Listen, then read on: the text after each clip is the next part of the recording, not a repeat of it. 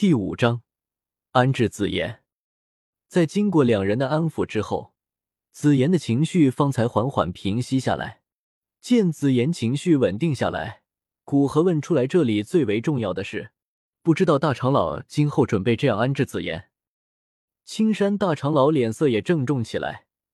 看古河与紫妍之间的互动，说是亲人也不为过。若是一个答得不好，以古河的实力和身份，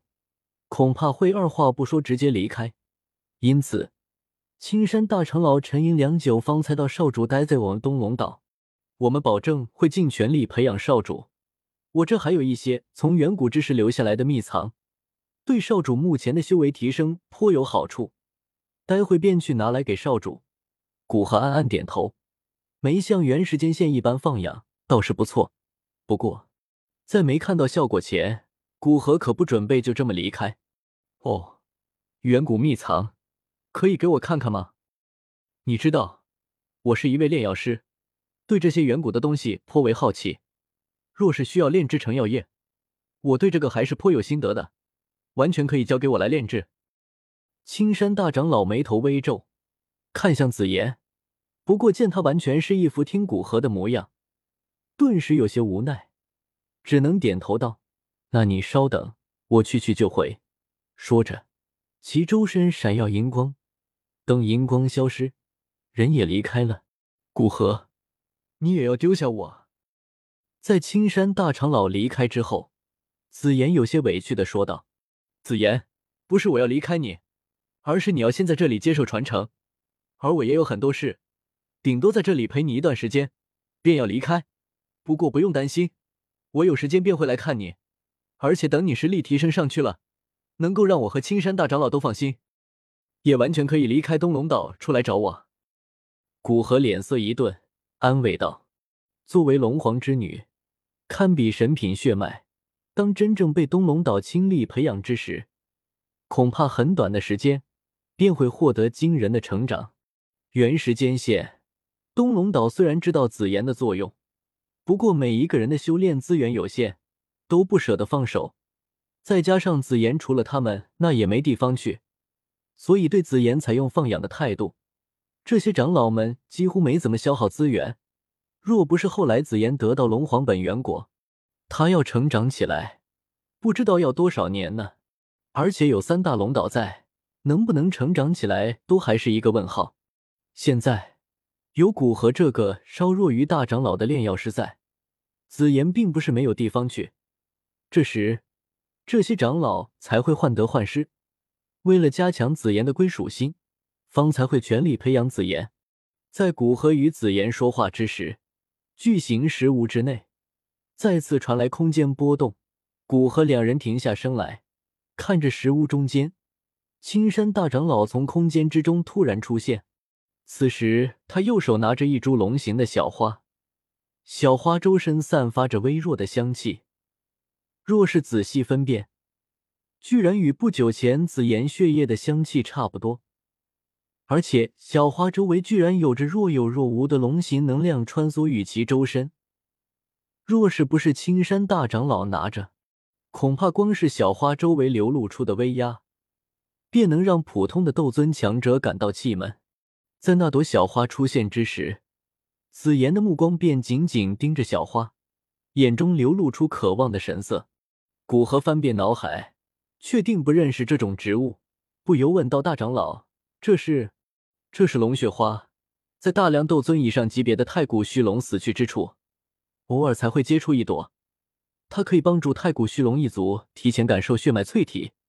而且其药力温和，能根据服用者体质而缓缓释放药力。若是血脉纯粹，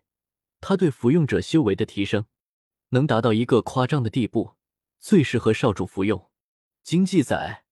我们太古虚龙一族曾经有过服用者直接从斗宗提升到半圣，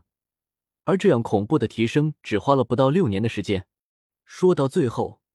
青山大长老忍不住惊叹地摇摇头，古河眼睛微微眯起，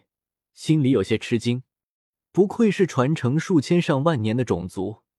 族中的好东西哪怕只是一位2星斗圣也有不少，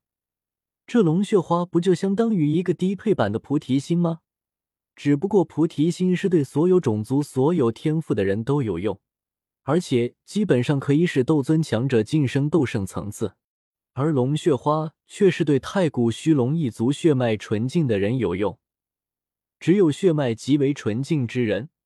方才有一丝可能晋升到斗圣级别。不过，凭子言那堪比神品的血脉，哪怕晋升不到斗圣，半圣估计得有八九成把握。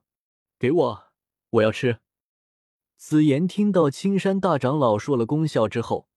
站起身来，到其身边讨要道。青山大长老尽管已经做好了心理准备，但在真要给出去，脸上还是露出肉痛之色。毕竟血脉淬体，他也不过是在众上的实力尝试过一次，而仅仅一次，便让他的修为大大提升。这一株龙血花若是在他晋升到二星斗圣巅峰的时候服用，说不定还有一丝可能帮他晋升三星斗圣。不过想到现在东龙岛的处境，咬咬牙别过头去，递给紫妍道：这个不是吃的，直接用斗气将之包裹，它会化作一团能量进入你的体内，然后开始帮你淬炼血脉。紫妍接过龙血花，没等其表面的龙形能量冲出，便输出斗气。龙血花在接触到紫妍那带着太古虚龙一族气息的斗气之时，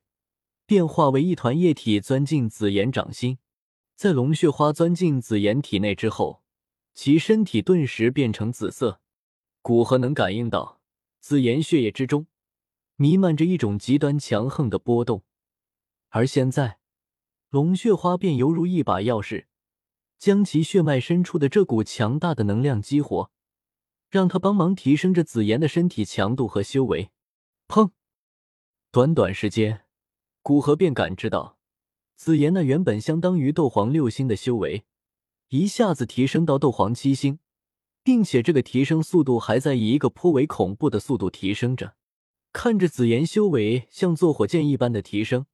古河颇为担忧地问道：青山大长老，紫妍的修为突破这么快，不会透支潜力，